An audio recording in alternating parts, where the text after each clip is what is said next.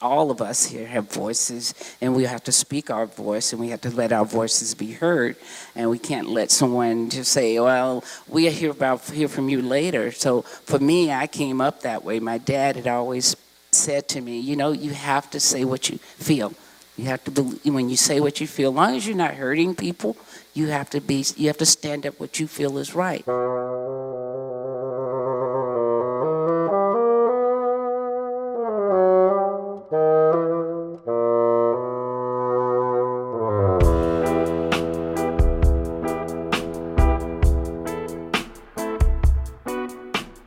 I'm Garrett McQueen. And I'm Scott Blankenship. And this is Triloquy, the revolutionary classical music podcast. First and foremost, this is also the podcast that takes two swings one one of these days we're gonna share the take ones of these openings. You want the false start?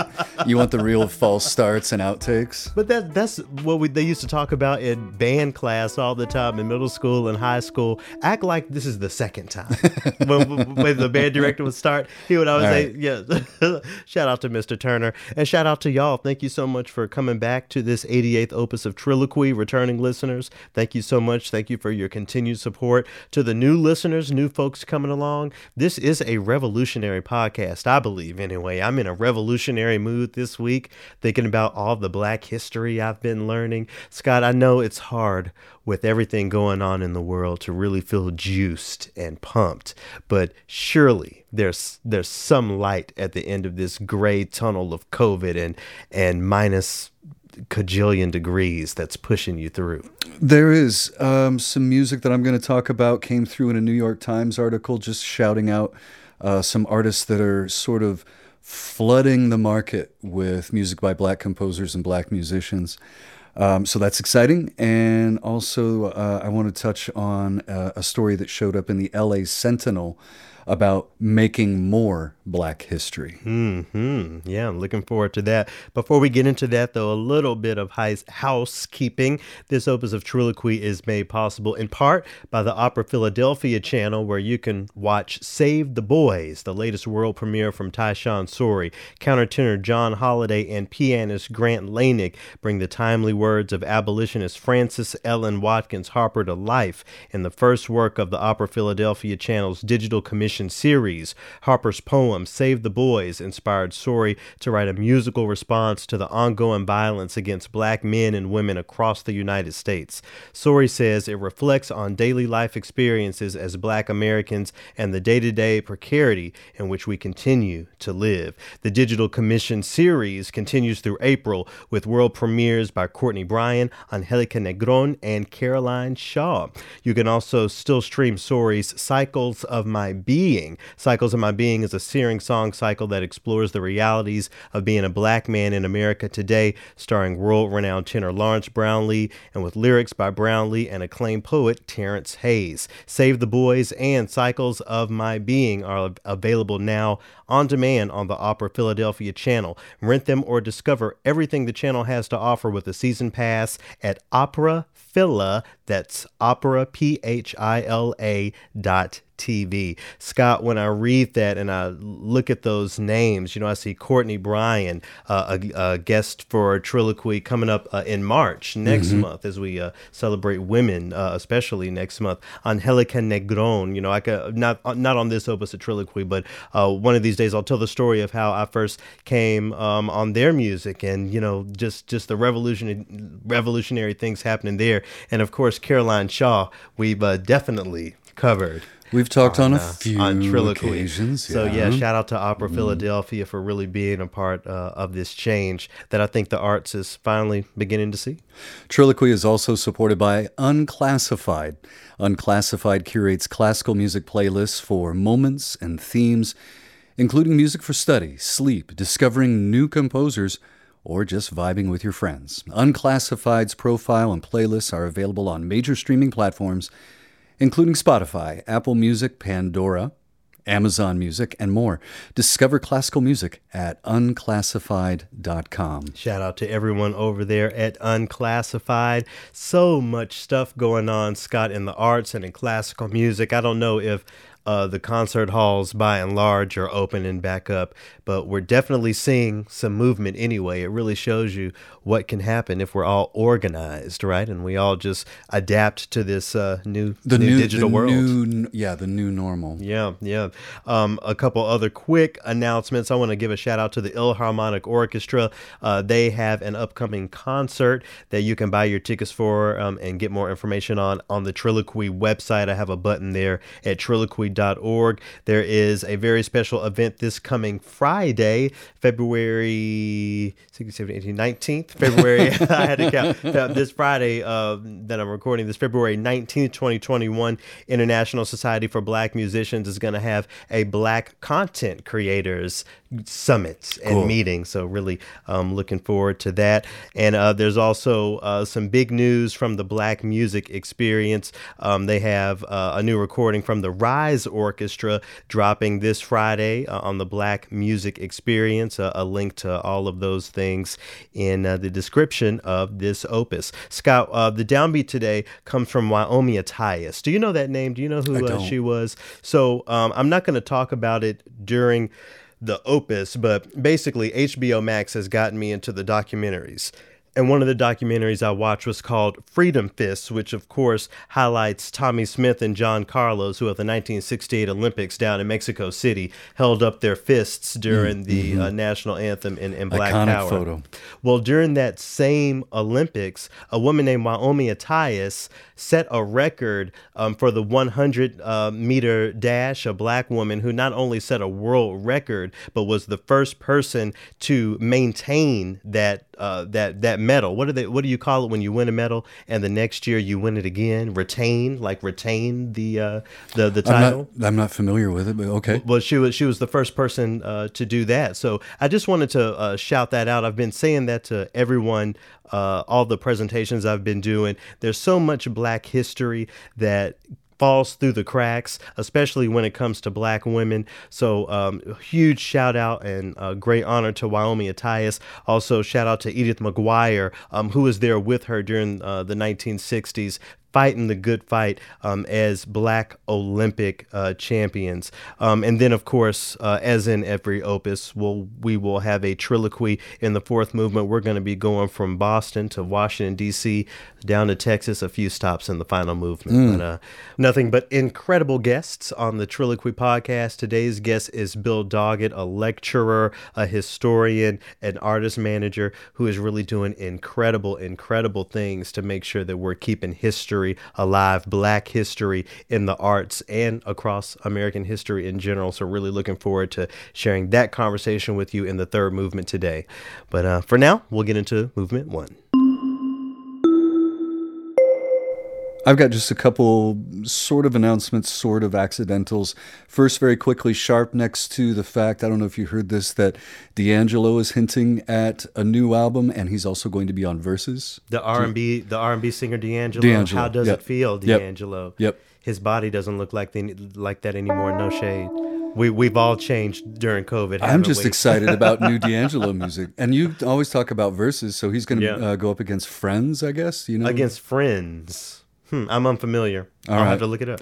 and a flat next to my rest in peace from Mary Wilson. She was an original Yeah. member of the Supremes, and even after the Supremes broke up, she continued to tour and still perform Supremes music under that name.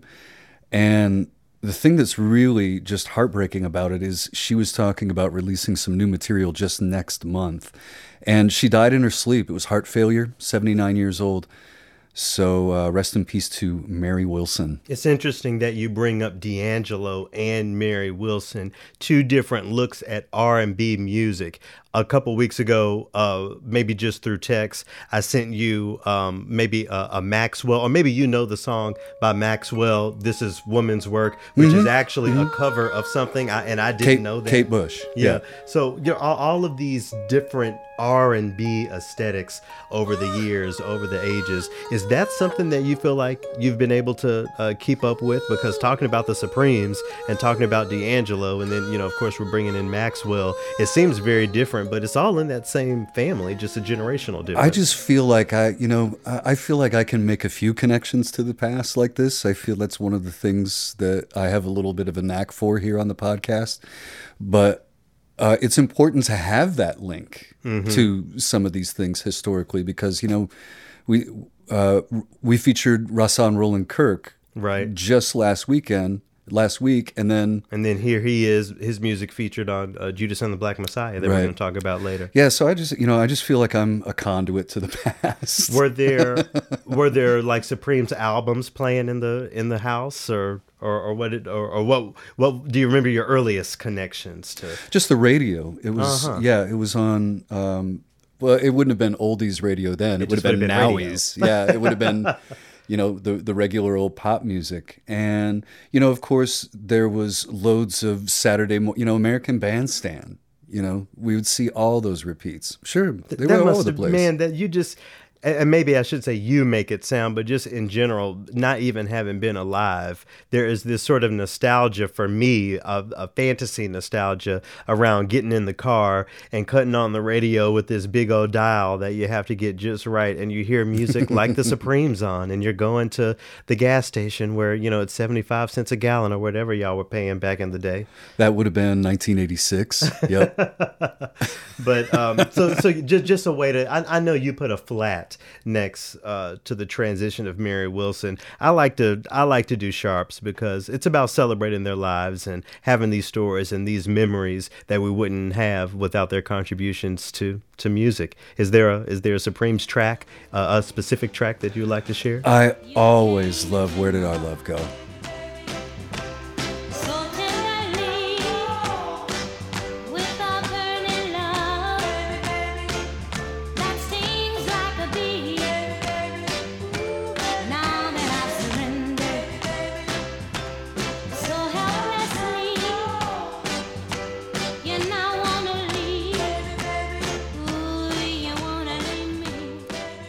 Older we get, the older I get, the more we're going to have to be saying goodbye to these greats. We lost another one since the last time we recorded, the now late great Chick Corea. When you hear that name, what comes to mind? I know you have worked in uh, in jazz as well, and I know a lot of the jazz people really. Well, he was part of the uh, the first quintet with Miles, so that's some iconic recordings, every single one of them. in Spain, Yeah. come on, I mean that's just that's just, hummable. Just, just classic. Yeah. Yeah. You know, we talk about accompliceship a lot on this podcast. And uh, I'm thinking of uh, Ludwig Göransson, the uh, Swedish composer uh, that we've talked about a lot, who has played, who has uh, written for Black Panther and all this stuff. When I think about Chick Corea, that sort of idea comes to mind as well. Just someone who has been able to fully work and live and thrive in these black spaces. I don't think there would be any question as far as how Chick Corea feels about certain things that are going on in society, how he would have moved in those black spaces. Do you think it's fair to look at Chick Corea, you know, and we're in, in here in Black History Month, you know, mm-hmm, do mm-hmm. you think it's fair to look at Chick Corea as one of those accomplices, someone who was really all in when it comes to the codification and the nurturing of black music, black aesthetics?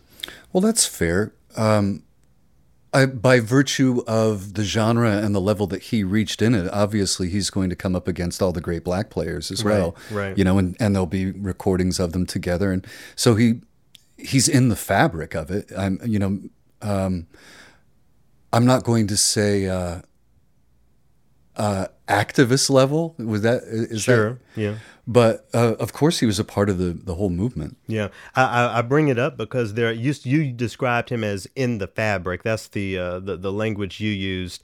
You know, when I think of in the fabric, I think of the difference between walking on the path and talking about walking the path, or even knowing what the path is. Chick Corea was was was really in it, and the more that people who are not black think about what they can do and how they can be infused in in this you know hundreds year struggle whether it's through music or or elsewhere really being in the fabric as you say is way more action than word uh, than word and Chick Corea was was definitely in there there's there's no denying that whatsoever You said uh, Spain. What was was what you thought about? What is it about the uh, and and I've I've had the opportunity to air the Spain concerto um, a lot. I think it has the spice that you need to really be something different. But I don't know. It, it wasn't about Chick Corea being different. It was just about Chick Corea writing from his perspective in that symphonic way. And let's not forget about just the short little four and a half minute Chick Corea Spain, where uh, the first time I heard that had Al Jarreau singing vocal on Yeah. it. And, you know, to me, that was virtuosic on every level. Mm-hmm, mm-hmm. Which one do you think would be best to, to share with the folks today? Um, let's, let's, let's bring Al in. Let's bring Al Jarreau in. I can remember the rain in December, the leaves of brown on the ground. In Spain, I did love and adore you. The nights filled with joy were our yesterdays, and tomorrow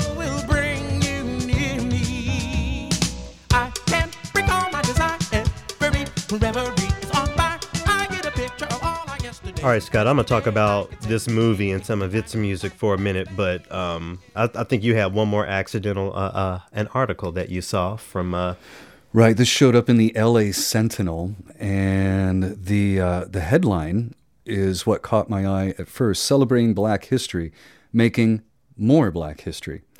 Um, so this article by Stacey M. Brown, it came out uh, just three days ago.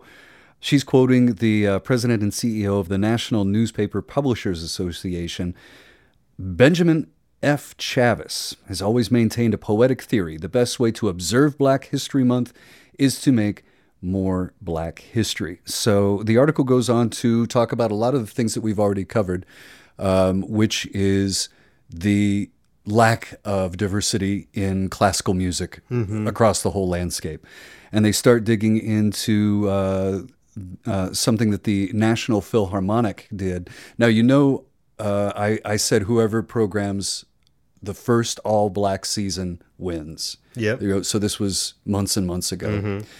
Well, okay, so uh, half a point, I guess, to the National Philharmonic. They said that uh, they were trying to respond to the events of last summer, George Floyd's murder. They said uh, 2020's tragedy, both COVID and the instances of violence against people of color by police and others, was a real call to action, action for the National Philharmonic. We completely revamped our season of music as a first step in meeting this moment in history, and we recognize that the work has just begun. We have a lot more work to do as an organization. So uh, they put together a program that was all African American uh, composers William Grant Still, Florence Price, George Walker, and Melissa White. That was the last program that they were able to do with an audience in attendance. I've collaborated since COVID and all of this stuff with the National Philharmonic. I did a, a, a panel with them where we talked about some of these issues and taking those forward steps.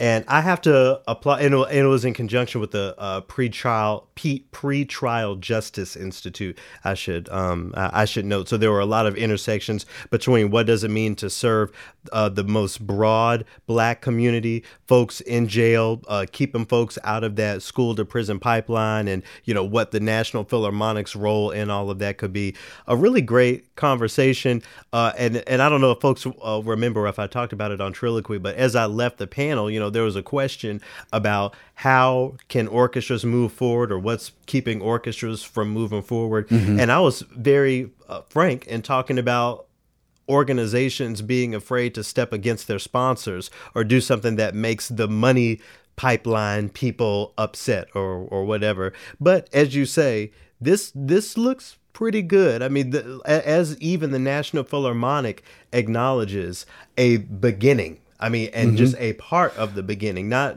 barely first the step. first step, Fir- right. but it's more than a lot of these other folks are doing. Well, this article also points to the Baltimore Symphony Orchestra, who has uh, worked on some uh, work to change this situation. Director Marin Alsop has been leading uh, a leading advocate for equity through the arts, but uh, what they were working on was trying to not put on a concert, but rather an event. And you think about is there transportation to get to the venue? Is there food that everyone can afford? Yeah. Uh, is there childcare? I mean, It's a lot. that that I mean that's but that's another piece that I don't think people think of that would make it more hospitable for everyone to come and, and hear a concert. And let's face it, I could really go and dig deep and find some tax paperworks and and call contacts about what the endowment of the National Philharmonic is, but I'm sure it's enough to pay for lunch and to pay for childcare and to pay for transportation. Excuse me. So, you know. I, I'm not here to, you know, to shit on the National Philharmonic because obviously some conversations are being had and some work is being done. But work, the work builds. It's all comprehensive. There's always something more to do. So, uh, shout out to them. We'll we'll link this in the uh, description of this. You mentioned Melissa White. Um, you know, big member of the Sphinx family, uh, Harlem Quartet, all of that. Uh, how about we listen to uh, a little bit of her as we get into this this next accidental?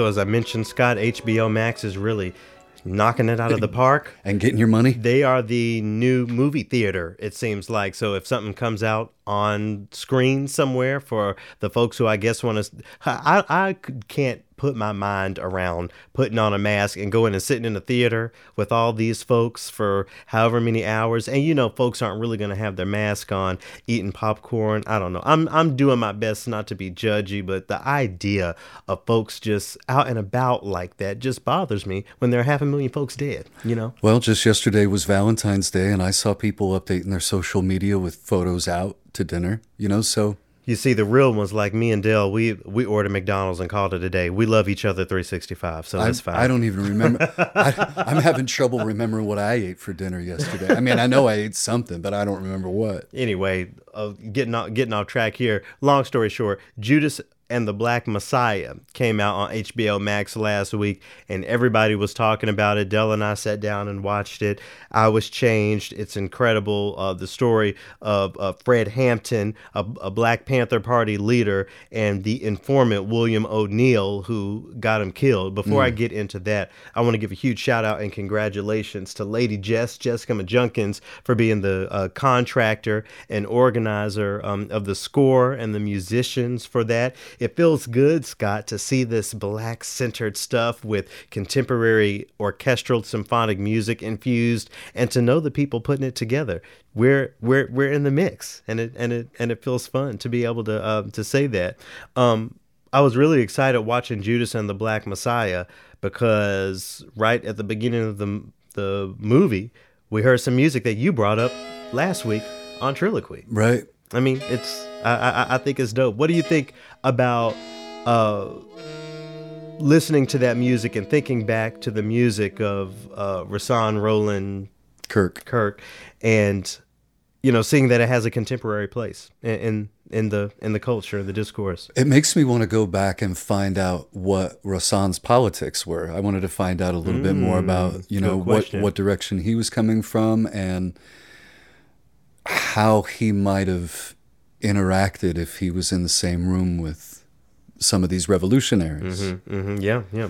Well, uh, for folks who don't know, this is this gets a sharp, obviously. So for folks who don't know, the movie is about an activist, a community organizer named Fred Hampton, who was uh, his group was infiltrated by a man named William O'Neill. So this is the story, Scott. William O'Neill got caught up as- into some crime to get out of his jail time. Uh, the FBI was like, okay, well, join this Black Panther Party and and uh, get us all the information. It, it it ultimately led to Fred Hampton being killed, leaving behind, by the way, um, an unborn child. You know. Um, and who you know Fred Hampton Jr. Chairman Fred Hampton, as he's known today, is continuing the work. Um, but this story was originally told in a PBS documentary uh, that aired back, I think the year was uh, 1990. Uh, the informant, William O'Neill, had spent all these years in witness protection, finally spoke out. And uh, one of the questions that was asked to him, it showcased in the film, was, you know, what would you tell to your son about what you did? And his answer was, he was part of the struggle. And I wanted to, um, and, and by the way, uh, before I uh, throw it to you, Scott, you know, after the documentary came out, um, William O'Neill died by suicide. So I guess watching it and really thinking about what he did as far as standing in the way of black liberation was just too much for him to handle, and he uh, ended his life. But I think it was interesting for him to frame it as being part of the struggle because, again, from his perspective, he didn't have much of a choice. He could spend years in jail for an attempted uh, car burglary, or he could work with the FBI and maybe get paid and maybe have another beginning if he gives up another one of the brothers. What do you what, do you what do you think about that situation? It must be a a really sticky one to be in. I can't even put my I can't even put myself in those shoes.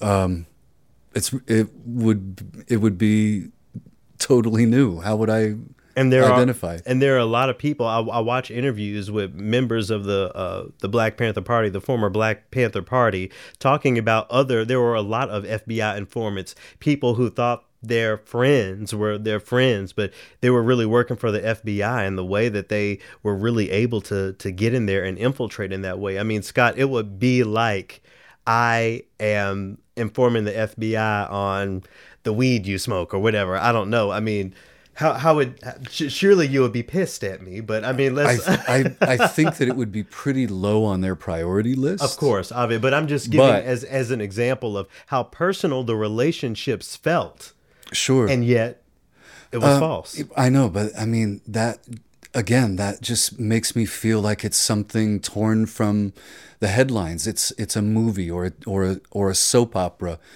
something that is so outlandish. I would never experience that. Who's who's gonna rat me out? well, let's flip the script. Let's say my hotepery really gets going, and the FBI starts to look at me as far as inciting violence and oh, he's trying to get the blacks militarized.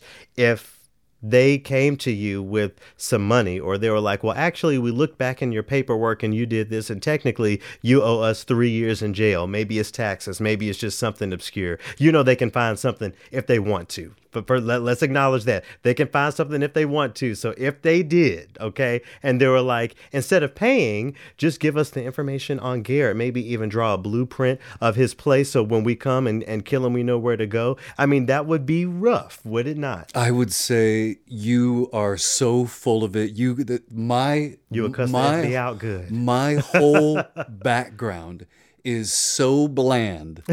You can't even tell me, "Oh, well, we have something you haven't thought about." No, you don't. You can't Get even pretend. Okay, pretend. Porch. Pretend. Pretend for us for a second. All all right. What am I pretending? I'm sorry. I got animated a little bit. Uh, you're you're pretending that the FBI has something on you, and they're asking you to rat me out. and you got years in jail, or you got ratting me out. Um there, there's. Uh, I I can't rat anybody out. I'd I'd have to I'd have to take it. I'd have to go to jail. That's how that's how I feel. And Now it's really easy to armchair quarterback. well, this, that's what I was just about when to you're address. faced with it. That's what I was just about to say. It is easy to armchair quarterback that, but there are so many rappers and other black leaders who sat down in jail and did that time. You know, I, I'm sure you're familiar with the culture surrounding I- "Don't Snitch." Right. You know, Uh, yeah. and that's a real thing. There are a lot of people who went to jail instead of doing what what William O'Neill did. Sure. I mean, I've binged watched The Sopranos enough to, you know, to to get that spirit of, you know, you don't you don't rat out your friends. You don't do that. And I would never be able to live with myself. I would not be able to I, I would end up bumping myself off if I didn't get killed for something I said. It's for- very, it's a very No, poignant no. film. I, I highly, highly recommend. One of the other things I scribbled down here, Scott, uh, black trauma is all they give us. You know, they're, with- they're in all of the black movies, we have to deal with the trauma of it all. And I asked myself, could there be the story about the great white accomplice, the white informant that's helping the black people? I mean, is is it there, or do they? Is that? I'm sure the story is there. we started they in just don't Django. want they they just don't want to. Well, I suppose so. Yeah, and he went all the way to death, didn't he? He let Leonardo DiCaprio shoot him. He couldn't Leonardo resist. DiCaprio was a motherfucker in that movie Couldn't too. resist. Sometimes I feel like these white actors enjoy saying the N word on on set. I can't see where that would be at all good. I know some of them just say it. You can tell they just mm. anyway. Not not necessarily about Leonardo DiCaprio. I'm saying, but anyway, um, highly record, uh, highly recommend this film. Um, really digging into the history that isn't always told. Again, we we talk about um, Huey P. Newton. I'm sure you know that name, and of course Malcolm X, not a member of the Black Panther Party, but another one of these so-called black radicals who history um, shines a light on. It's not always that way for Fred Hampton. So I'm glad that this is out. Again, I'm glad that music and and uh, today's black musicians were a part of it. Again, shout out to Jessica Majunkins. Uh, two of the uh, tracks that I wanted folks to be sure to check out. Listen, of course, listen to the soundtrack, but also the score. There's one tune on there called "Bill is Recognized," and it just offers that you know cool jazzy feeling that reminds me of an old black film. You know, Scott. There's just that that general aesthetic that makes you think, okay, I'm about to see black people with afros and bell bottoms. Maybe it's trauma,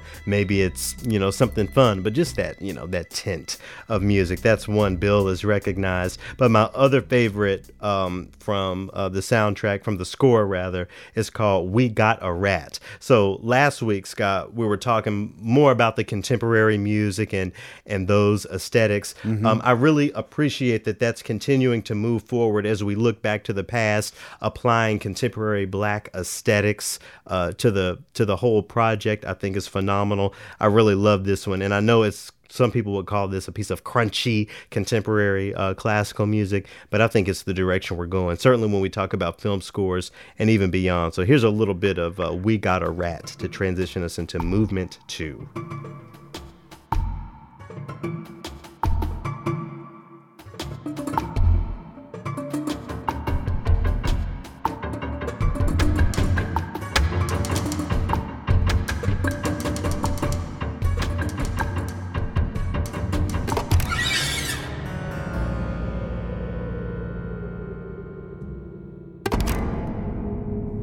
Garrett, kind of uh, trying to keep on the uh, same sentiment as that article from LA Sentinel that I brought in for the first movement. Uh, I found another one from, from the New York Times. Three new albums retell the history of black composers. Um, Lara Downs has released a new EP on her brand new digital label. Uh, one of the things the article talks about is how getting a recording contract doesn't necessarily mean you've made it anymore and that you're not, not going to yeah. Mm-hmm. get some, a bunch of money and all that sort of thing. So uh, Lara started that as an effort to capitalize on all the digital means that we're able to record, transfer, and then distribute Yeah, shout out to music. her, so, yeah. so she has a uh, a new Florence Price EP out. The Catalyst Quartet did a whole survey of Samuel Coleridge Taylor, Mm-hmm. and uh, then there is also Will Liverman uh, put together Dreams of a New Day, which is just art songs. You know, so uh, definitely check those out if you're looking for something new. But uh, I had to take a different direction for what I wanted to actually listen to because recently um, I've been losing track of time, and so I have to do things uh, on a calendar, and Yeah. one of them is cook. Shout out to Delaney from Classically Black Podcast. She's been posting her Blue Apron recipes, and I've been watching the because I do Blue Apron too. But I've been putting on different pieces of music when I cook to try to take me somewhere Sure.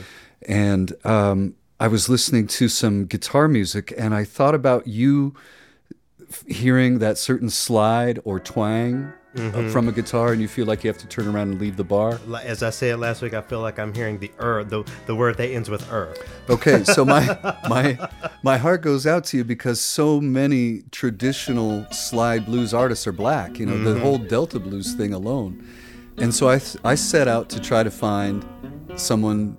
Uh, a, a black guitarist that I could use to inspire you, and I Yeah. thought I, I found uh, Yasmin Williams, and her, in her picture she's holding the guitar on her lap, and so I thought she was playing it lap steel. Sure.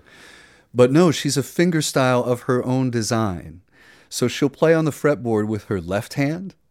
And then, like sometimes with her right hand, she's playing the kalimba or using a bow or uh, you know doing some uh, hammer-ons and pull-offs with her right hand. Really, this is a style of her own devising.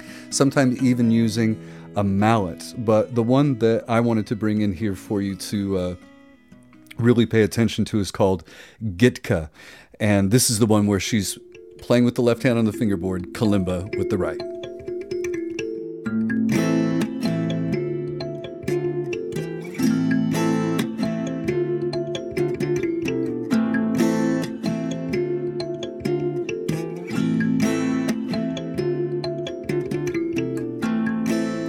So it's not slide. One of these days, I am going to find the slide artist that I want to bring into you. But it was a happy coincidence for me to stumble onto uh, uh, Yasmin's YouTube presence. She's also on Spotify, but you got to watch her do it. Yeah. Um, it's I, I the the closest artist that I could find that plays like she does is Stanley Jordan, where he'll play on two different guitars with each hand. You know, some of it's MIDI and all that. But yeah, look at Yasmin's stuff. She's got a, a brilliant style. It'll really warm you up. Yasmin Williams, black women out here in illuminating me on guitar. I don't know why guitar is just the last instrument that I made it to as far as thinking about repertoire and I mean back in my previous uh, previous previous radio job in Tennessee classical guitar never really made it through what what I remember most uh, what stands out in my mind when uh, the lead singer of the Cranberries and you'll have to help me when she passed away what's her name Dolores. When- Dolores O'Riordan. when she passed away uh, back in 2018, I remember uh, I started my show that day with a solo guitar rendition of "Zombie," I believe. Um, so a- anyway, I- I'm I'm glad to be learning about more guitar music because it's it's it's just what I did not make it to. And of course, black black people been playing the guitar since the beginning, just like you know Yasmin Williams is doing in her own way. So And it, it's also a response to that article from the New York Times about just the, the sheer number of ways Right. that you can get music now. And what a, and like I said, just what a happy coincidence to stumble onto Yasmin's feed. Absolutely. Well, the the tune that um, I wanted to bring in for this movement this week that uh, I spent a bit of time with. I was listening to a lot of music this week, but I did a. Uh, I've been doing a lot of projects and a lot of consulting uh, with folks at this point, really diving into the differences between a BIPOC initiative and a Black initiative, and being really intentional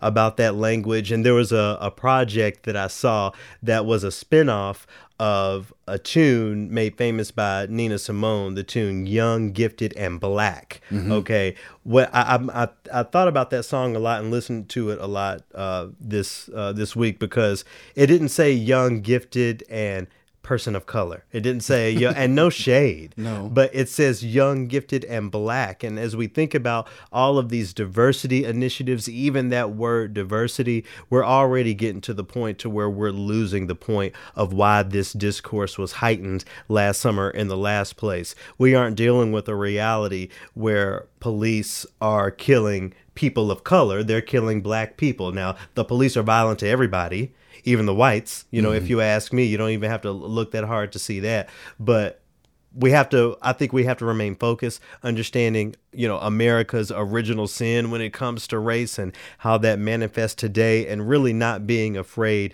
to affirm solidarity allyship and even accompliceship with blackness and black liberation. So when I think about all of the movies and documentaries, you know, we were talking about Fred Hampton, Judas and the Black uh, Messiah, all, all of this history they they talk about. I think about saving saving those stories and making sure that we preserve them for the future. And these days, in the year 2021, to be young, gifted, and black, I guess young is a relative term because you know because there's a 19 year old out there somewhere thinking I'm old, but to be young, relatively or not young, gifted, and black during this time.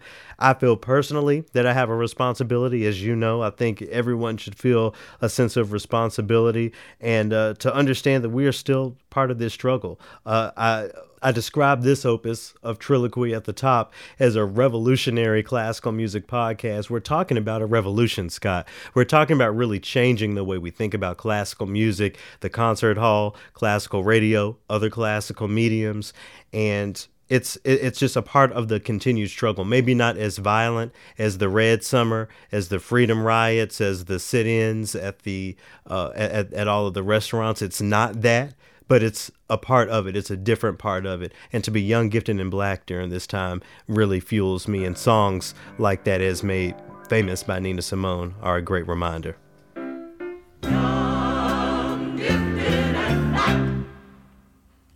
Oh,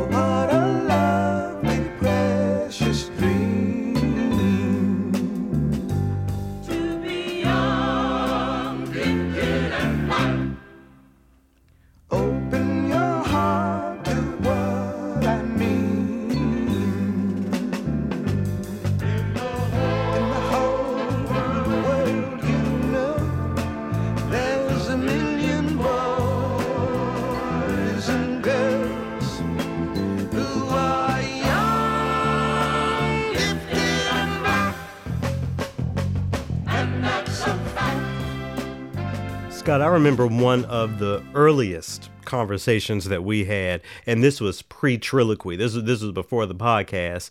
You are interested in bringing in the younger voices, the voices of people of color, you know, black folks in, in public media and X, Y, and Z. With that in mind, you know, with those goals in mind, what does the song, what does the mantra young, gifted, and black mean to you? Because the young, gifted, and black are the ones who you want to see carrying the torch, right? Yeah, as a matter of fact, I had an intern years and years ago when I was doing the morning show at KVNO. His name name's Barry Williams. I haven't been able to find him recently, but uh, he was like one of my star students and uh, a great intern. Lot of talent. Uh, also, Adrian Woodset. I want to shout out Adrian Woodset, who uh, moved down to, I believe, Orlando, and he's the uh, afternoon anchor. Shout Oh, out to shout out to him and his wife and his new baby. Uh, yeah, I'm I'm very interested in uh, it that that first desire to help the next set of broadcasters. I was like, whoever wants to learn it, I, Yeah. I want to help you find your voice. Yeah. And it just so happens that a lot of the students that I feel like I had just a little hand in mentoring over the over the last year, uh, uh, ten or fifteen years, have happened to be black. Yeah, yeah. Shout out to you. The young, gifted, and black need the older generation to to carry on, and that's what today's guest um, is is playing a big role in. Mr. Bill Doggett. Uh, he's a lecturer, a performing arts marketing professional. If you know the name Adolphus Hailstork, I do. You have Bill Doggett to thank for keeping all of those cards in order and and and you know uh, being of assistance when it comes to his catalog. You know, Bill is one of these folks who has been out here for a long time, well before anybody was talking about DEI, diversity, any of this stuff in classical music. Bill Doggett has been here, really putting the work and making sure that the history will be there um, for for us to read. He's he's he's one of our leaders for for keeping the history of it all together. And uh, I was really um, honored to have uh, him speak with me and to have his conversation with me featured uh, on Triloquy today. We talk about um, a bit of his story, um, some of his uh, opinions and experiences when it comes to Black history um, and music, and uh, and and and everything in between. We start by talking about comparisons to this time uh, with the past. I asked him um, what he thought. He he lives out in California, and I asked Bill how does he compare uh, George Floyd and all those things of last summer to the 1992 Rodney King riots. Well, he actually was able to go even further back and connected uh, with the Watts riots Wow. way way back when. So just an incredible resource, uh, and I'm so glad to uh, share my conversation uh, with him with you today. To get into that conversation, we you know we were talking about earlier the general black esthetic of these movies that kind of brings your mind back to those places. So I thought it would be great to transition uh, with another tune uh, from Judas and the Black Messiah. This is not from the score; it's actually from the soundtrack uh, by the artist Her. This tune is called "Fight for You." I love strong openings. This tune definitely has that strong percussive opening, and uh, and just paints the picture of this Black history that we need to be spending so much more time with. So here's "Fight for You" by Her, and here's my conversation with Bill Doggett, a historian who fights for us.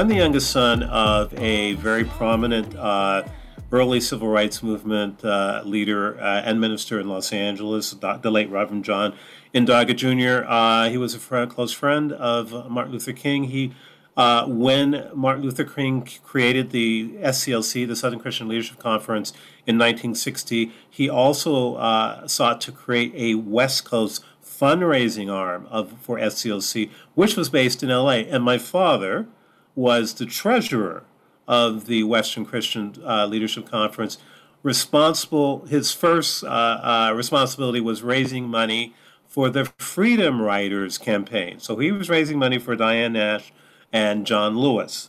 Uh, I'm very I'm older than I look, but I'm a little little kid looking up and around. My parents were activists. My parents were very very much activists, beginning when they were in Pasadena around 1950. So when 1954 hit with Brown versus the Board of Education or Brown versus Topeka, around separate but equal, my father and pa- mother were already there. So I grew up in this and understand the challenge of, of the Watts riots in 1965 was was this dissonance, you know, like we talk about dissonance in music, um, this dissonance, social cultural dissonance uh, in a somewhat segregated LA where the uh, police, where LAPD had a history of essentially uh, victimization and, and brutalization of African Americans. I mean, that had been that that had been, and then it then a series of things were brewing, if you will, and then just like any like like the George Floyd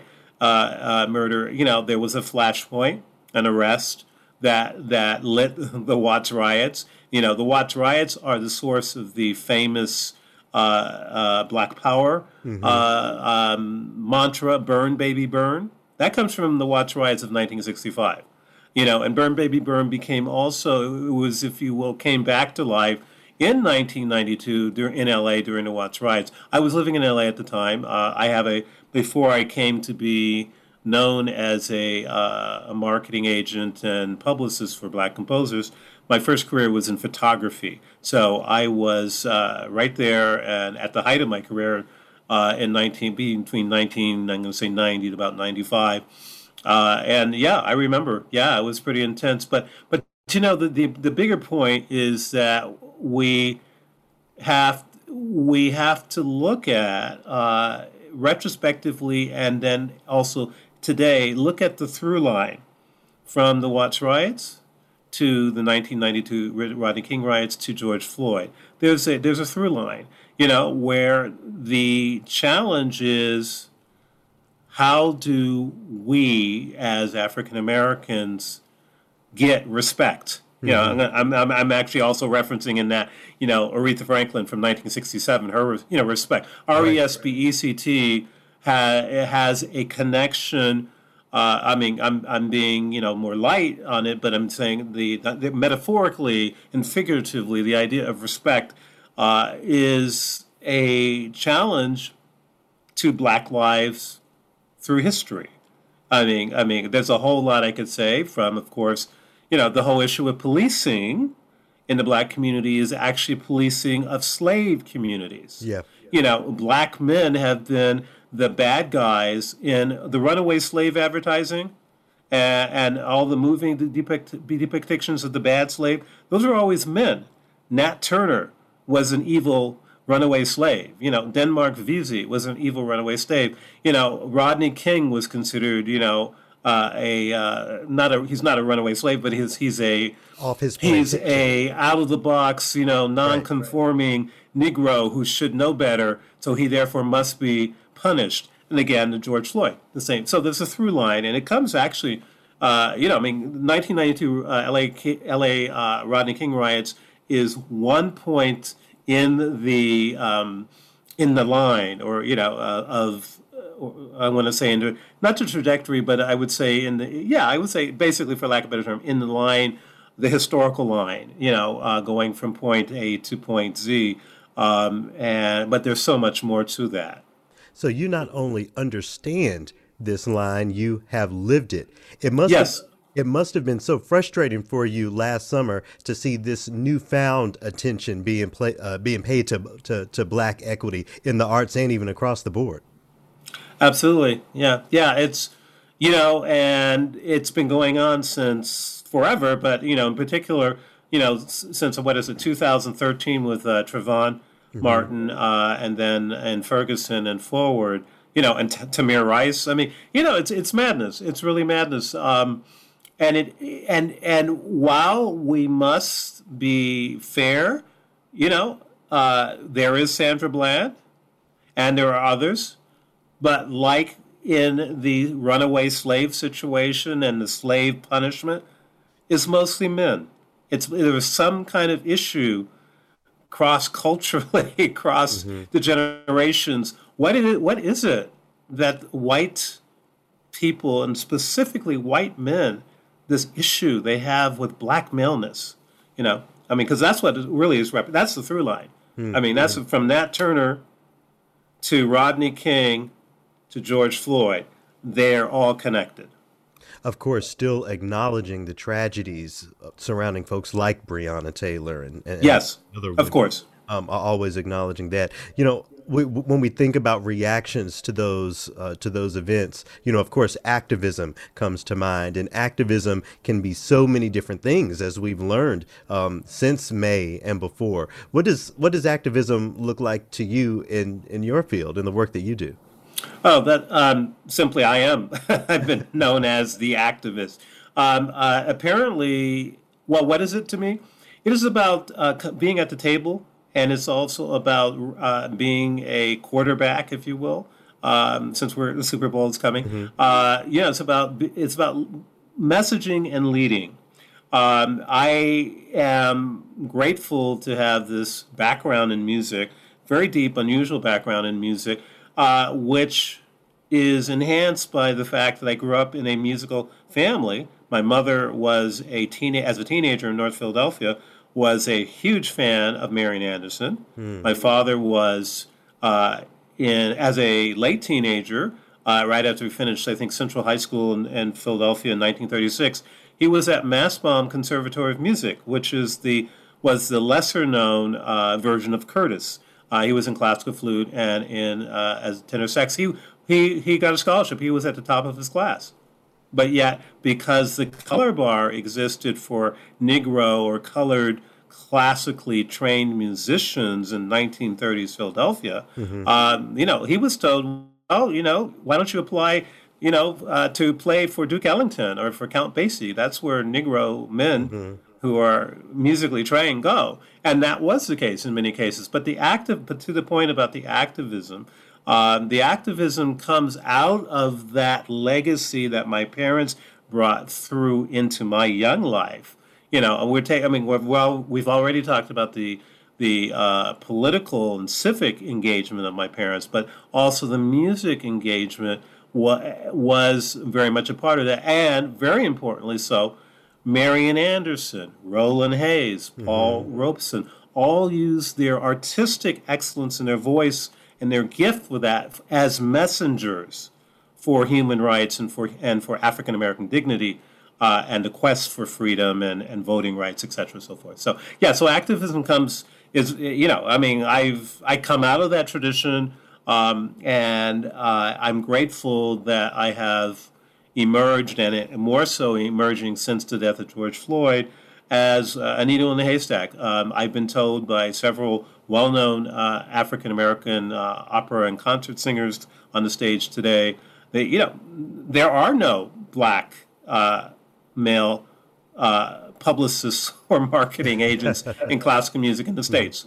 Um, you know, uh, I mean, I you know I'll, I'll just leave it there. I, I mean, I could, I could get political, but I'll just say I think you get I think you get the idea. Sure. So, so we'll take it musical uh, for a bit. You know, uh, we we've talked about um, the Black Swan recordings uh, on my show before. You know, considering your background and your understanding uh, of the heritage as as you've laid out, you must have had such a visceral reaction to listening to it for the first time. Sure. Yeah. In fact, uh, I am uh, in the midst of being, quote, the Black Scholar on a uh, Black Swan 100th anniversary or centennial uh, podcast that's in development uh, with some people in New York City. Yeah, um, the Black the Black Swan Record Company is a product of Harry Pace, an African American entrepreneur from, originally from Atlanta, close friend and cohort of uh, W.E.B. Du Bois, as well as um, W.C. Handy.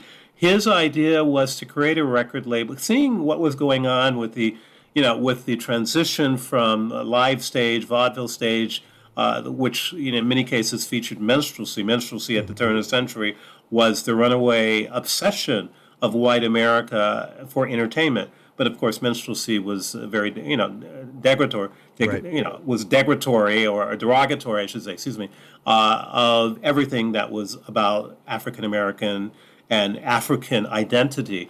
Um, so he created this label um, to be a showcase for African American talent.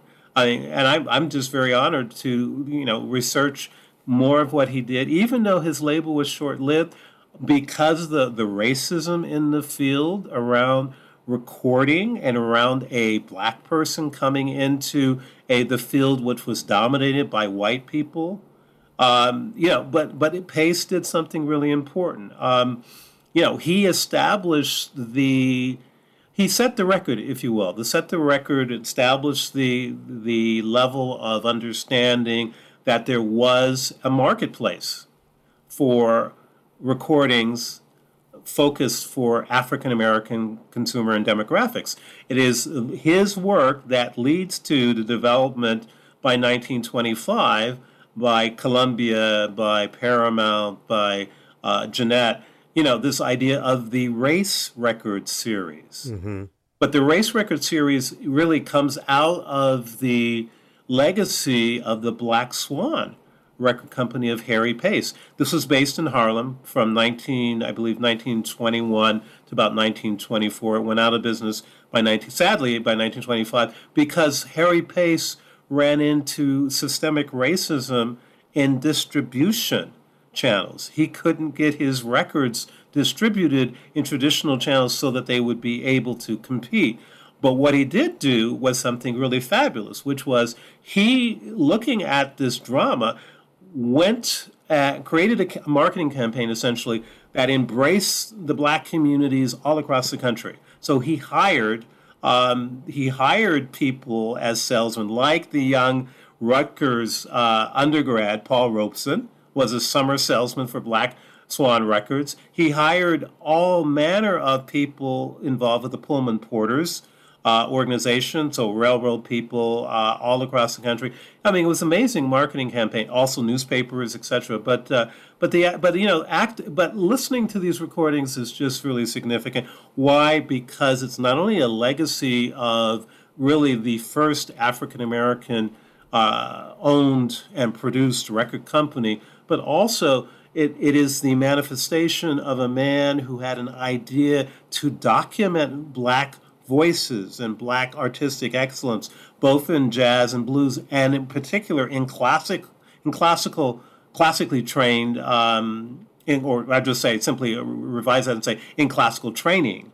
Uh, you know, his record company is the first to document the first recording of by an African American classically trained singer in opera, Antoinette Garnes, was made possible by Harry Pace and his Black Swan record company. Caro nome, the very famous soprano aria from Rigoletto, was recorded, I believe, in 1922 uh, on the on the red color uh, concert Black Swan uh, series. It opens it, if you will, um, and she, Antoinette Garnes, realizes the dream that Sissieretta Jones, who had you know previously been the the the mother of all African American classically trained uh, opera singers, that it you know she never she herself Sissieretta, Sissieretta John, excuse me, uh, never made a sound recording, although she was right there at the dawn of recorded sound. But it is Antoinette Garnes that did make uh,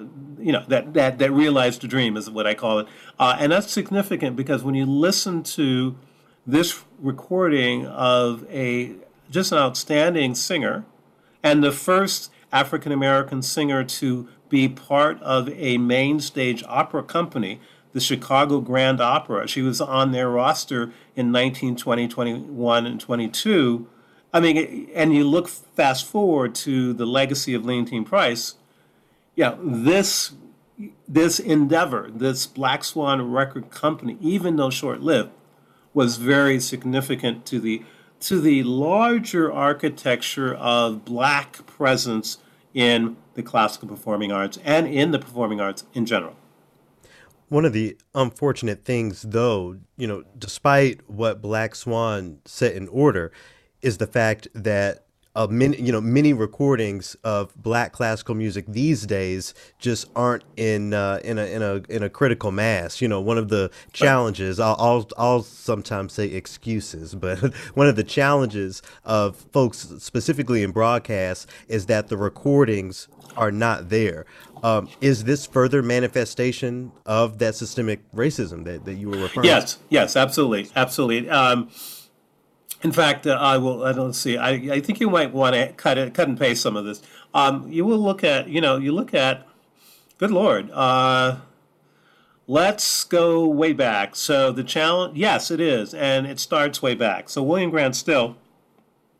And I'm fortunate as an archivist and a specialist in race and performing arts to have the first recordings of excerpts of William Grant Still uh, in commercial recordings. So the Lenox Avenue Suite, uh, the Afro American Symphony. You know, there's no in in his during the time when these were being premiered and being written about and talked about between 1930 to 1935, there were no complete recordings of the symphonies. You know, Florence Price was at the Chicago Symphony. You know, had her music showcased at the Chicago Symphony. William Grant Still had his his, his music showcased both by Leopold Stokowski at the Philadelphia Orchestra and then also I think at the Rochester. I think Right, Afro American Symphony is at the Rochester uh, uh, Philharmonic. Um, but there were no recordings made until the mid to the late 30s, the early 40s, and not of the complete work, only of a movement. I have all of the still. Uh, I have a complete document of still and early recorded sound, including, very importantly, uh, and again the the this idea of connecting the dots and the law, the the the reach back uh, uh, that Harry Pace has had. Harry Pace hired William Grant Still, the young composer, as his music director for his record label. Wow. So I have recordings of him doing his arrangements uncredited and leading the Black Swan Symphony Orchestra. The first, it's a recording orchestra, but you know, a studio orchestra, but it's the first documentation of black classically trained orchestra or orchestral performers coming together on a record. So, but so that's great. But the challenge, fast forward to your to your question, uh, is yes, there is this incredible. um I would say in recent times, uh, meaning in the '90s, the late '90s and the two, 2000s, really more so, that African American artists and artistry is has been lacking in terms of record labels signing uh, African Americans. For example, Janae Bridges uh, is yet to. I mean, how is it possible that she has not already been signed and there's not already two or three CDs out of her? I mean, DG, Deutsche Grammophon should have signed her a long time, or Decca, but they, they are actively signing white or Chinese or, or you know or Russian uh, singers uh, and pianists, as you well know. I and I and I have to uh, give full disclosure here. So I'm a cellist uh, in my um, uh, high school through college. I was principal cellist when I'm, I was an undergraduate at Georgetown University, uh, and I also before that was uh, fortunate to know a lot as a teenager and to work during the summers uh, at one of the leading classical music record stores during the LP era. So, um, and I worked with John Bruce Yeh, who was also from LA at the time. He's now he's been what for 40 years the principal clarinetist of the Chicago Symphony. So, you know, there's been this interesting history. So I've had this background in music and being able to see you know, uh, the politics that you're speaking about. And yes, the politics have always been there, you know, uh, but now they're even more so. I mean, I, I you know, thank God for Naxos, essentially. Naxos has created a an even playing ground, if you will. Um, but, but, you know, why isn't it? Why, why haven't many of the artists that we know that are outstanding, why haven't they been signed by Sony or by Decca London or by Deutsche Grammophon? You know, I mean, what's that about? You know, I mean, I, you know, it just it seems, it, it, and it, and the tragedy of that is that uh, unlike what Harry Pace did back in 1921, 22, 23, there is no document, you know, unless you self create, you know, you know, on your own record label or you you drop, you know, you do this whole digital thing, you know, online, uh, or you or you create, you know, with others, you know, a a um, a crowdfunding, if you will, a crowdsourced uh, record label, which I think, you know, I think there is. Um, uh, what would I say? I, I think there is reason uh, to do such. You know, uh, I mean, Harry Pace started it back in Harlem at the dawn of the Harlem Renaissance. You know, and certainly Berry Gordy did that with Motown. Um, but cer- and certainly there are enough people in our mix in our network today that could pool their monies to create a similar, you know, uh, entrepreneurial network um, for the documentation of all this fantastic talent. Absolutely. And as that infrastructure is being built across black communities, as you said, thank God for folks like Naxos. I think that's uh, the the first way I was introduced to the music of Adolphus Hailstork. I think anyone who knows you knows uh, your affinity for uh, Mr. Hailstork uh, and his music. What what was your introduction uh, to, to him and his music? Um, I first I, I first came to know Adolphus Hailstork's music by being a presenter uh, at the 2012 uh, African American Art Song Alliance conference at University of California Irvine. Um, you know that was, I would say, um, a the brainchild and the and the the um, you know glorious um, gift to all of us by Dr. Darryl Taylor. Um, so he was. This is a. I wouldn't say every. year- This is every like every five years. There's a conference uh, of this, and they're coming together from all over the world of singers, composers, uh, academics, scholars, people like myself. Um, and that's where I first heard his music in terms of his art songs. Um, and then um, I think the word got out uh, to him. Uh, I was not directly involved with him in 2012, but he heard about my connection and my work with Anthony Davis from the 2012 13 14 period. So by the second African American Art Song Alliance conference in, two, in 2000, in 2017, uh, where I had made, you know, my name was a little bit more known, um, he actually, you know, we, were, we had been friendly. Um, uh, during before that time, and I think he was taking more note of me. Uh, and then by I think I would have to say by 2019, uh, you know, he inquired about you know what's involved. Um, he needed he uh, he felt that he could benefit from my services. So you know, I'm grateful. That's how that's how I came to know Adolphus Hailstork. Yeah, and he's definitely one of the pillars in you know, from, from from my perspective, you know, uh living composer definitely embodying a lot of that contemporary aesthetic, but in a way, you know, one of the OGs, one of the people who've who've been here and and have been trying for a long time, you know. Yeah, I can speak to the, to that. I should I should chime in and say so. It's a great honor uh, in in this through line of storytelling that I've been making, uh, keep been sharing. You know, to uh, it's a great honor to be tapped to represent uh, perhaps one of the most important and renowned living Black composers. Uh, certainly, he's uh, I think he is turning 80 in April. Uh, there's a lot coming uh, between April 2021 to April 2022. Um, and his story is also quite interesting.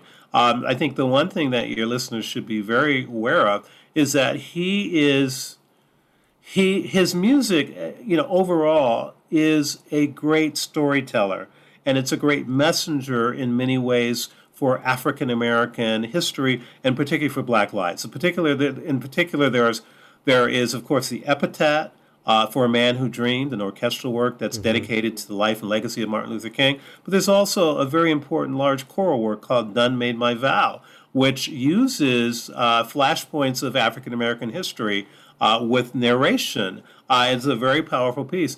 He is doing, excuse me, he is uh, uh, in progress uh, to be uh, world premiered in March of 2022. Uh, the much anticipated, talked about George Floyd Requiem Cantata. will be that will be happening. That's a large work for a large orchestra, large chorus, tenor, baritone, and mezzo soprano. Um, so he's and he's then and then not just that, it was supposed to have already uh, premiered digitally, um, or was yeah scheduled yesterday originally to to premiere digitally, uh, but the Harlem Chamber Players has commissioned uh, Adolphus for a very special piece, a chamber music piece uh, called Tulsa, 1921. Uh, for if I did not say, it's for uh, mezzo and uh, I think string quartet. Um, that will be uh, premiering. I'm going to say somewhere in June instead. And what the good news about the legacy and and the perception of Adolphus Hailstork's um, le- uh, work and the importance of it, the Library of Congress has now come on board as being a co-sponsor for Tulsa 1921. So yeah, it's it's you know for me, uh, I mean it's huge. I mean uh, because it also gives me um, how would I say uh, it validates decades of passion, background, knowledge, uh, you know, of what I do, and it validates me in a way that where I have had challenges uh, talking to white artistic administrators, uh, you know, they had, and I, I have to say this, and I should go on record for saying this. You know, I had, I've had some wonderful pitch meetings with, uh, in fact, one in particular, a very famous orchestra in the, oh, well, you know, I have to say it, you know, uh, San Francisco Symphony. You know, I met with the entire artistic administration uh, people. You know, I'm not coming from another orchestra as a, you know, a, having a history of being functionally as an artistic administrator. You know, uh, you know, working, you know, with that particular orchestra. And I'm not a conductor, and I'm not a composer. And I will say, I think it was a positive meeting. I mean, it was a great meeting. But I have to say this, and this is typical of my journey and my challenge. It was as if I was a dog that talked. They had never seen or encountered an African American male, non artistic administrator, uh, you know, formally non composer, non conductor that had this deep repertoire knowledge that could, you know, I can curate programming. I know how to put music together. I know, you know, I know more than the Grieg's Peer Gynt Suite or the Bolero of Right. Ravel you know, uh, or the Tchaikovsky First Piano Concerto. Yeah, I can. You know, I worked with Anthony Davis. You know, I'm actually was in charge of a- of the marketing campaign in 2013 to try to get the revival of his landmark 1986 opera, X, the Life and Times of Martin. Uh, excuse me, the Life and Times of Malcolm X. Um, in time for the 2015 50th anniversary of the assassination of Malcolm X. We came close. I mean, I mean, I'm I'm in that on that level. Okay, we're not. I'm not just trying to get you know kids. I mean, I mean, everything is good. I'm not trying to get school kids to go see you know, uh, you know, the Marriage of Figaro downtown. You know, Yeah. At at the Opera House. I'm I'm doing much you know more significant work. So anyway, that's enough. I, I can't help but to think that there has to be some sort of fear there. You know, you, you've mentioned Anthony Davis a couple times. I had the pleasure of uh, having him on this show. Um, and one of the pieces that you brought up uh, of Anthony Davis's, um, you know, uh, before we turn on the mics, uh, was his retelling of Amistad. And I can't help but to think about that story. You know, the um, the Africans taking over the ship the black folks taking over the concert hall. Is there we we've been talking about through lines, you know, is there Right. a through line there from your perspective? Yeah, of course, absolutely. Um, and this is also a polem- uh, polemical, as in, uh, you know, contentious. Um, I think it's very important that we do. I think the challenge is is this um, going forward. Uh, and this is this is kind of political. Okay, I'm just forewarning you. So the challenge is um, the the challenge for African American composers and for African American music, even in the post George Floyd time period, is that the endowment demographics, the donor demographics of many of the leading orchestras in the country really are okay with a little smidging, you know, a little dab here, a little dab there uh, of African American. You know, it's fine to program and showcase uh, Chevalier St. George because he sounds, you know, like quote Mozart. Right. Or it's okay to um, program uh, something frequently, either during Black History Month or for Martin Luther King, you know, uh, holiday weekend, but to have black music consistently throughout, or have music that is is uh, more, uh, how would I say, more conf- confrontational. Let's and I and I hate to use that word, but that's really what it is for white audiences who view their concert hall as kind of their Valhalla, you know, like uh, from Das Rheingold of Yep. Wagner, that this was their sacred place. You know, this is the you know for many of these people, especially for the older, a long time uh, subscribers that are bused in these charter buses from the suburbs into the concert halls, symphony halls that are all usually in downtown, you know, cities. Um, you know, their sacred ground is is, is their concerts. You know, the concerts of Mozart and Haydn and Beethoven and Mendelssohn. You know, Anthony Davis. You know. Maybe George Walker's lyric for strings, and that is a political statement on my end, um, is okay because that's non-confrontational. But you put together excerpts, which Anthony, I I have a huge well, I'll just say, I I am still connected with Anthony Davis in very important ways.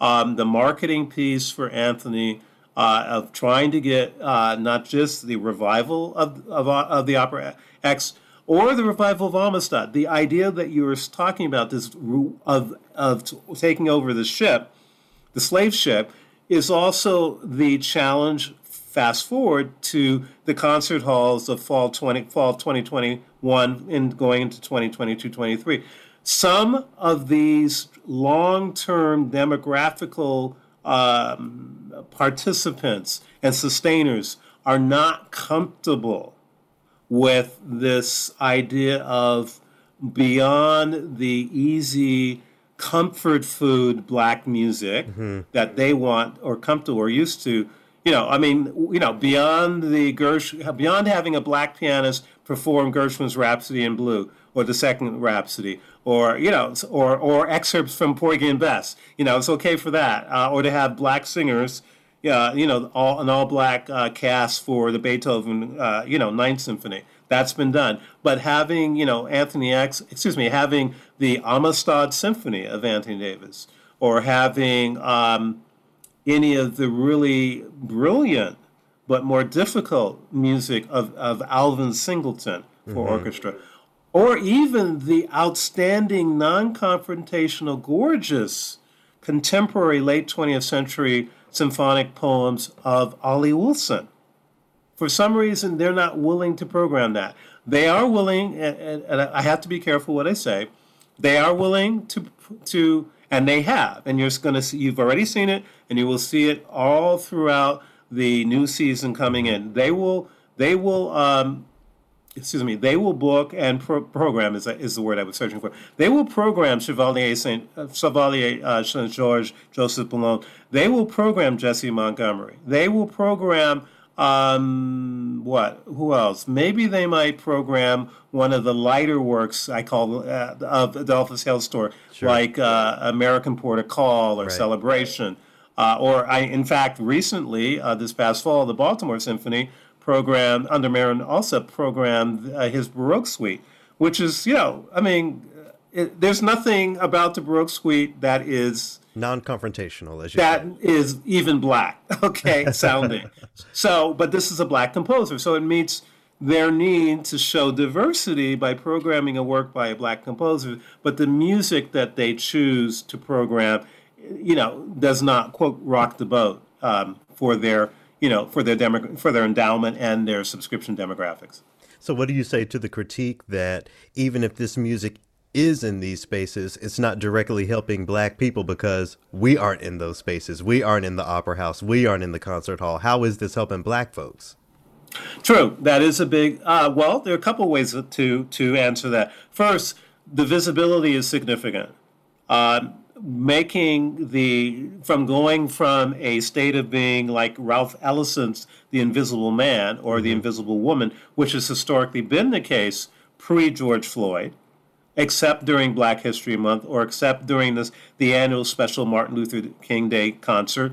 you know, I think the visibility is important. I think the the most important thing is for all of these um, artistic organizations who have famously, you know, presented these solidarity statements, you know, solidarity with Black Lives statements, uh, for them to go the extra mile, to go beyond Jessie Montgomery, go beyond Chevalier St. George, to go into having more of a community engagement, and that's that's that's um, what I'd say organic, you know, and long term, not just these short one-off types of things. Black people should be included in the experience, you know, it, um, and and and I and I will be, and I'm, I don't know what how I should say this. Um, you might have to edit this out, but I'm going to say um, my experience as an artistic administrator independent, uh, or you know, as an independent one, uh, during the 2018 time period lead up to the 2019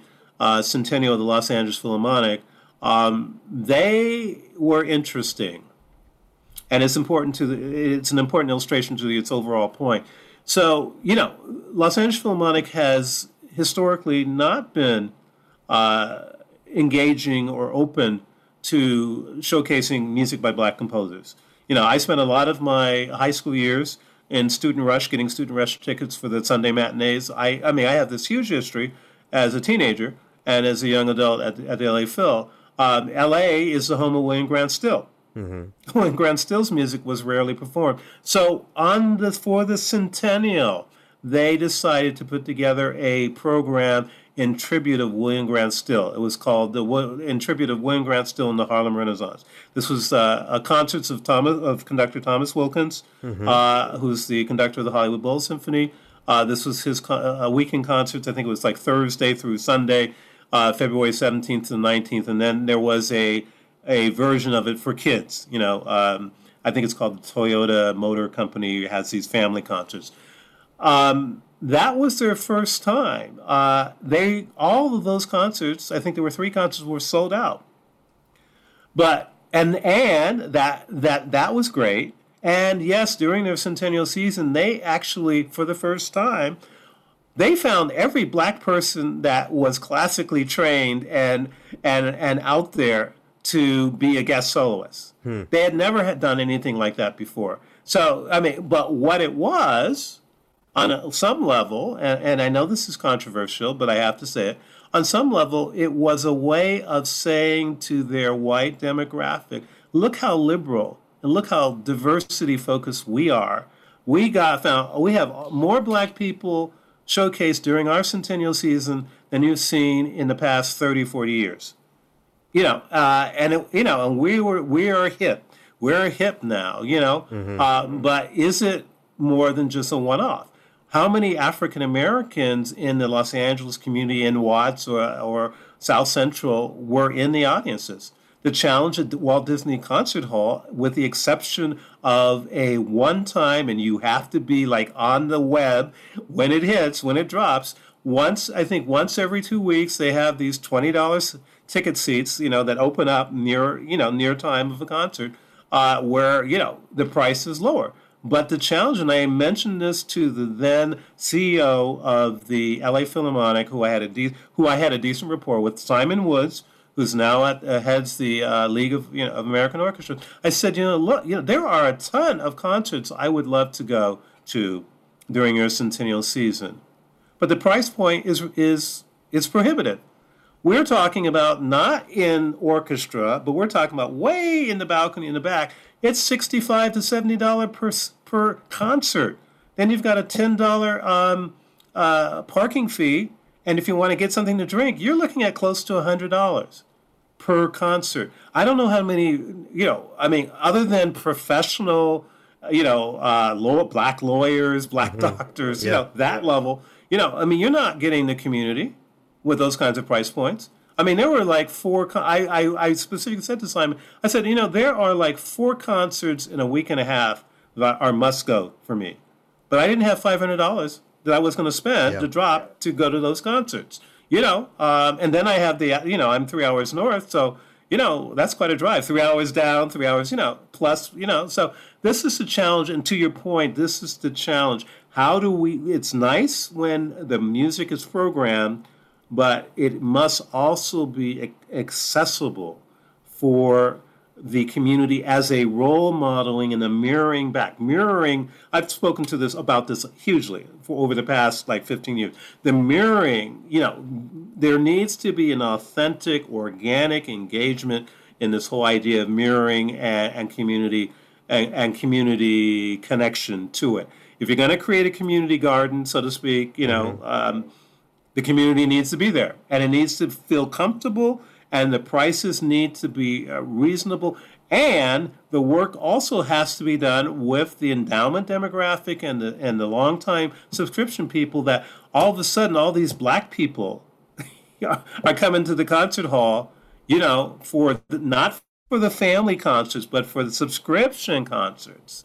You know that these you know the people are like the people who are like well what are all these why all of a sudden all these black people you know i'm sitting next to a black person that we need there's work to be done there Yeah, absolutely. So much work to be done.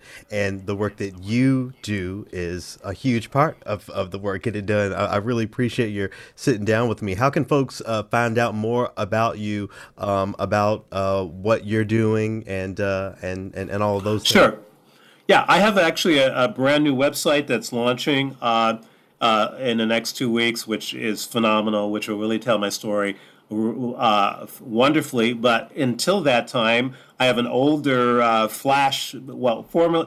I have an older Flash uh, based website uh, when Flash was all the rage back from 2009 10. Uh, and that website address is www.billdoggett.productions with an S dot com. I'll repeat that. Uh, www.bill,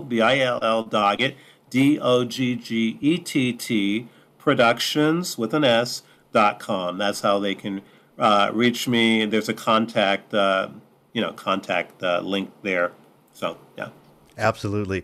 There, uh, we, we've we've said uh, Adolphus Hailstork's name uh, several times. I know there's someone listening who has never heard any of his music. What would be your suggested starting point for the catalog of Adolphus Hailstork as we transition out?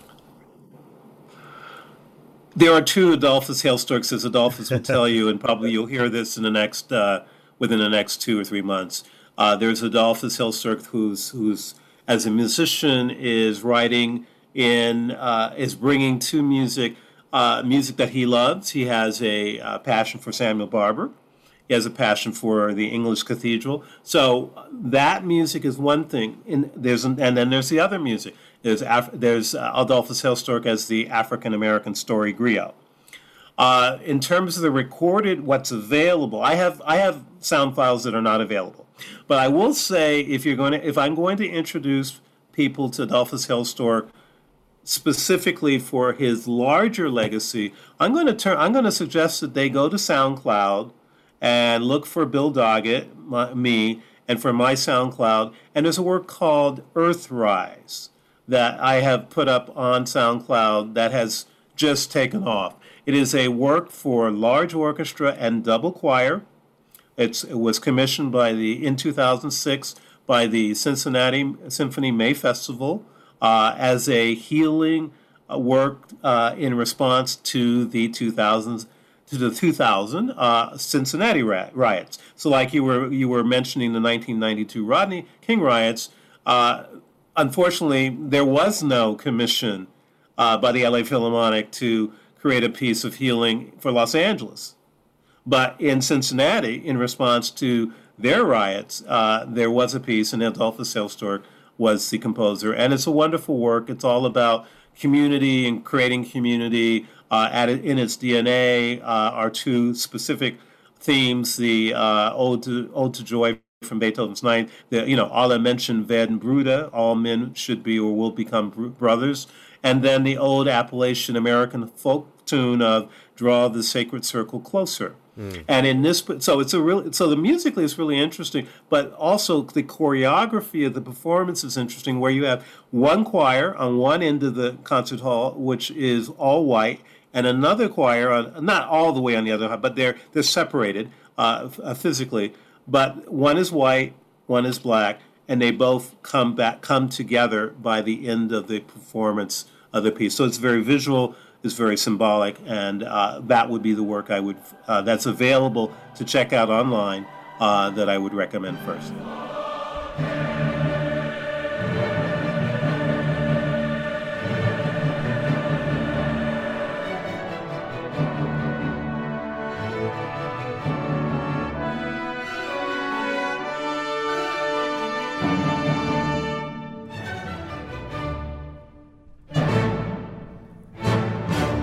Scott Bill will tell you himself that he's been around for a little while and has been trying and been a part of the struggle for a long, long, long time. I know that you talk about um, being tired. You know, I talk about being tired. We all talk about being tired, but the work has to continue, and um, and, and through it all, we have to press on. I feel like Bill is going to be remembered as one of those folks who really helped, who was a part of the struggle. Do you feel like uh, you're there? You've seen a lot. You know, at 50 years old, you've seen a lot through through the decades. Do you feel like you can fairly describe yourself as being one of the folks who was trying, not one of the folks who was allowing? I'll say. I'm getting there. Yeah. Just like um, those articles that I brought up earlier, you have to acknowledge that it's a process. Yeah. Never ends. Yeah, yeah. Don't ends. yeah. Don't look at it as just something like you know when I finally get to this point, because there's going to be something after it.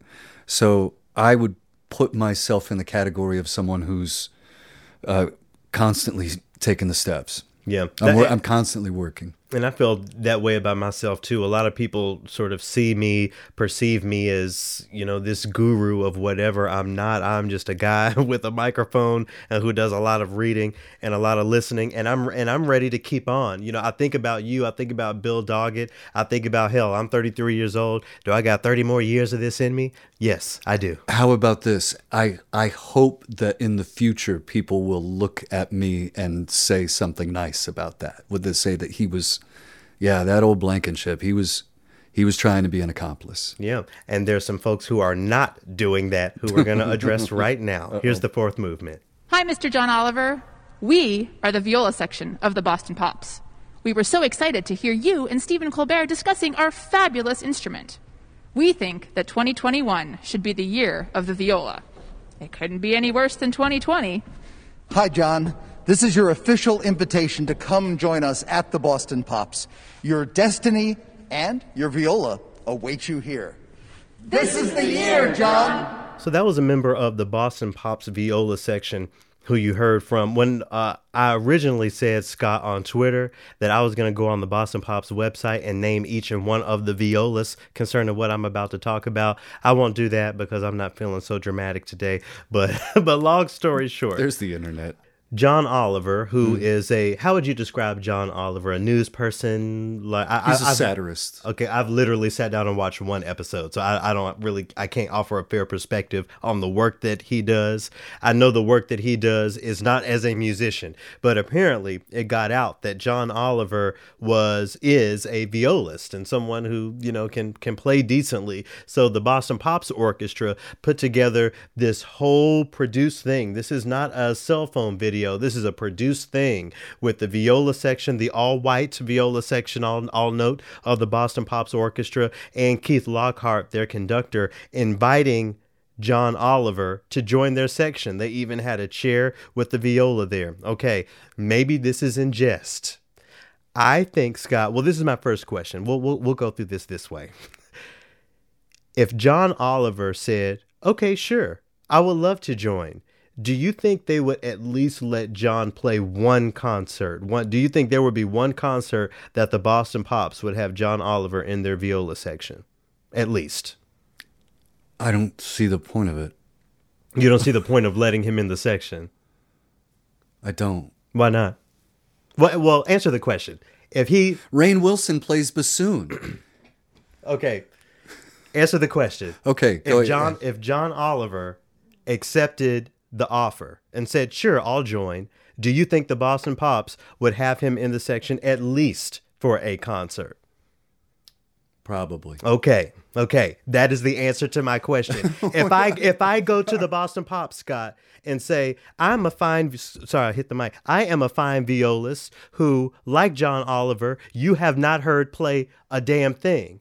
Do you think they'll let me play a concert with them? No. Okay. So what is my issue here? That we will throw blind auditions, so-called excellence, all of this out the window, even if just in jest, when we're talking about somebody like John Oliver, they will do this. They will open up that conversation. They will produce a full-fledged video with the sec- with the viola section of the orchestra all dressed up in concert, you know, for for that. You know, oh, let's invite him to the section, but won't do a modicum of that for the sake of so-called diversity in that ensemble. Am I reaching? Are they let me ask you this. Are they are they talking about doing this for one concert or they're saying, "Hey John, you want to come and play with the Boston Pops?" That's for- what it. Yes, that's period. what it said. That's what it said. Period. Uh, it, the, he has an open invitation to join the Boston Pops, whether it's for No, one concert, no, Scott, no, or no, forever. no, I don't think no, that's the no, point. no. I don't think that matters. The point is they're willing to open up the conversation of allowing someone into the section for the sake of a fucking joke or whatever. Even, even you know, considering that I think they would take him up on it and let him join the section, but they won't do any of that for for for what we're talking about orchestras being too white they're being non-diversity i don't know anything about a fellowship or nothing with the boston pops but i know they'll let john oliver have a seat am i reaching as i asked before am i reaching I don't think so. okay there we go so uh boston Wait, pops is that, what, or- is that is that what you were expecting me to say? I just wanted I just wanted to know because there were folks who say I was reaching and then there were folks who agreed with my perspective. One concert and he's there for the first half. Okay. That's cute. All right, you might have sold a few tickets. But that's what I'm saying. They won't even do that much for for, the- us, though. I know, They, they won't even let us do that. But like I said, I don't think it matters if it's for a season, if it's forever, or if it's for one fucking rehearsal, Scott. They're I'm- willing to open up the conversation about letting someone into the section for this, but we won't do it for diversity. I, I understand what you're. I'm just trying to get an idea of what the parameters of the deal was. Sure. So I can gauge my outrage. Oh, oh so you mad too now? Well, Oh, that- oh, that's- yeah, now you with me. No, I don't. All right. So I will go on record here and say, Garrett, I don't think that was a reach. Okay, okay, thank you. There. I, I appreciate that. To the next, to the ne- so Boston Pops Orchestra and Keith Lockhart. I'm disappointed. Uh, Our jokes aside, all of this thing called Trilloquy aside, you are willing to have this conversation and to produce a video. And I, I, I, I underscore that point just to say this isn't somebody with their cell phone trying to be cute. Right. This is a Boston Pops video production inviting this violist who they have not heard, who has not auditioned, who was not behind a part of the blind audition pro X, Y, and Z on stage. You won't even consider that conversation for something that actually matters and that could benefit your organization and the entire art form. That's my frustration with it. I, I feel like I'm done with this rant, but I hope folks see my point. That they will that they will have the convers the institutions will have the conversation of inclusion when it means one thing, but not when it means another thing. And that's that. Okay. So to the the second Trilloquy. So um go When, ahead. when did we start having double barreled Trilloquies here? When when oh that's my laptop. Sorry. When when we needed to. because there's a lot going on. Everybody was in my inbox about something that went down at TMEA and if you don't know that's the Texas Music Educators Association. What I want folks to understand is that this is a huge thing. This isn't some mini conference, some little corner of classical music. This is the biggest music educators conference in the country where thousands of people are submitting proposals for um, for panels, for presentations, for tips on music education. And one came, I wish I knew the name of the person who presented this. Uh, I'll shout out Rob Deemer, who screenshotted uh, these pictures for me. Uh, the, the presentation is called Building Better Bassoons with the subtitle How to Choose the Right Students. Um, Scott, how about you go ahead and, and read the list of bullet points here concerning how to choose the right students? Intangible characteristics, self motivation, intelligence, socioeconomic status, prepackaged musical knowledge, stable home. I, I appreciate that very lighthearted read because it really pisses me off l- looking at that. What do you think about the list you just read? Do you do you, well? Yeah, I won't even I won't even lead you anywhere. What, do, what do you think about what you just by, read? by uh, several of these things under here, I would not be a, a good bassoonist. I would not be. A, I would not be a good musician. Self motivation, ding. Uh, pre-packaged musical knowledge. I don't have that. What's a stable home? Define stable home. Thank you, thank you. Intelligence. In, uh, about what? Let's go over to the next slide.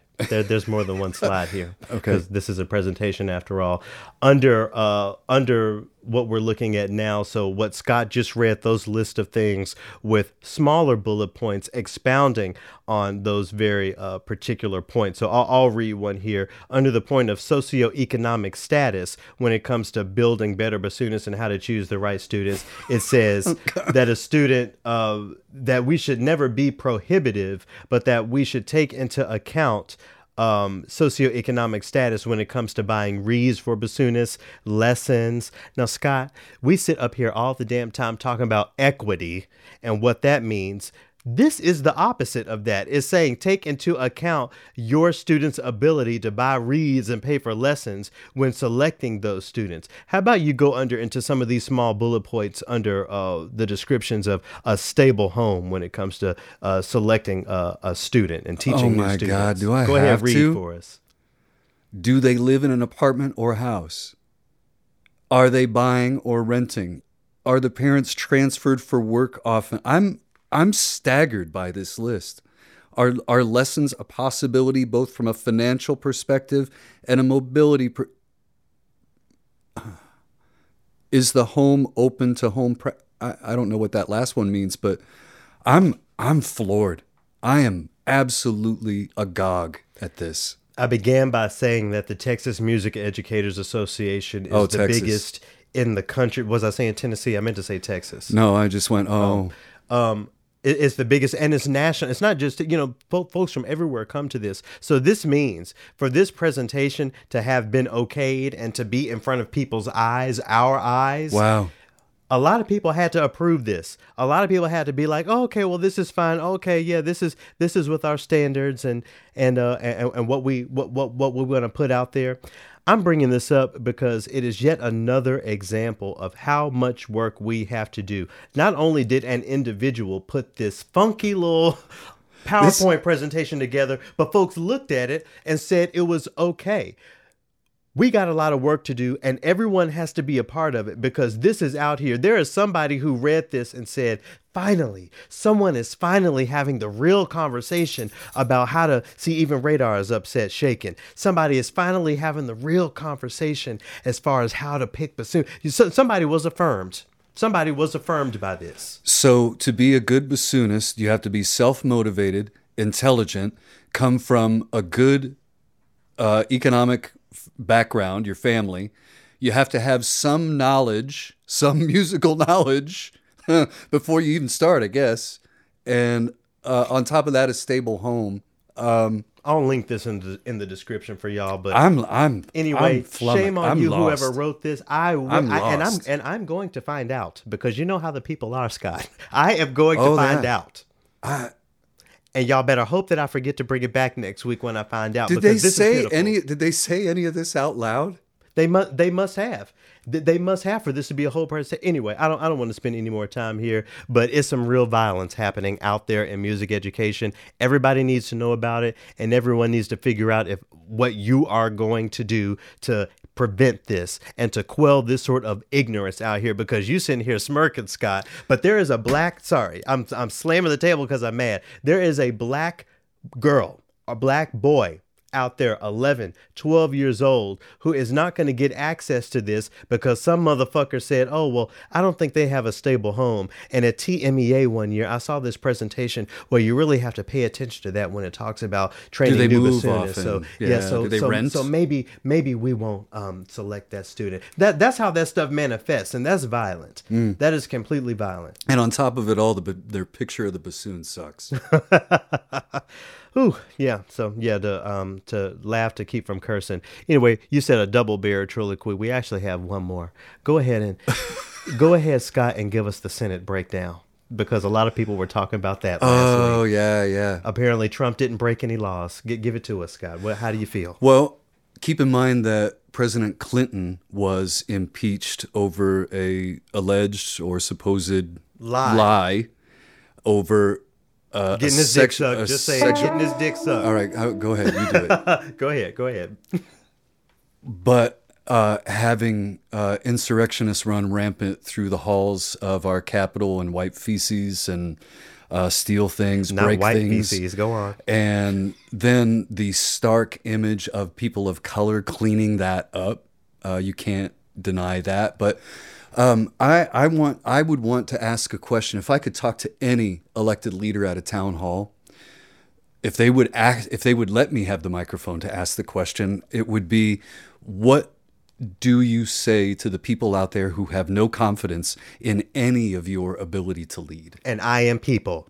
When you say, what do you say to people who say, I am people? Because at this point, I I, I I don't like I can't this- trust it. No, God damn. No, no, neither do I. I mean, uh, and and for some, for the the minority leader to step out and admonish the former president, and then say, "But I vote to acquit."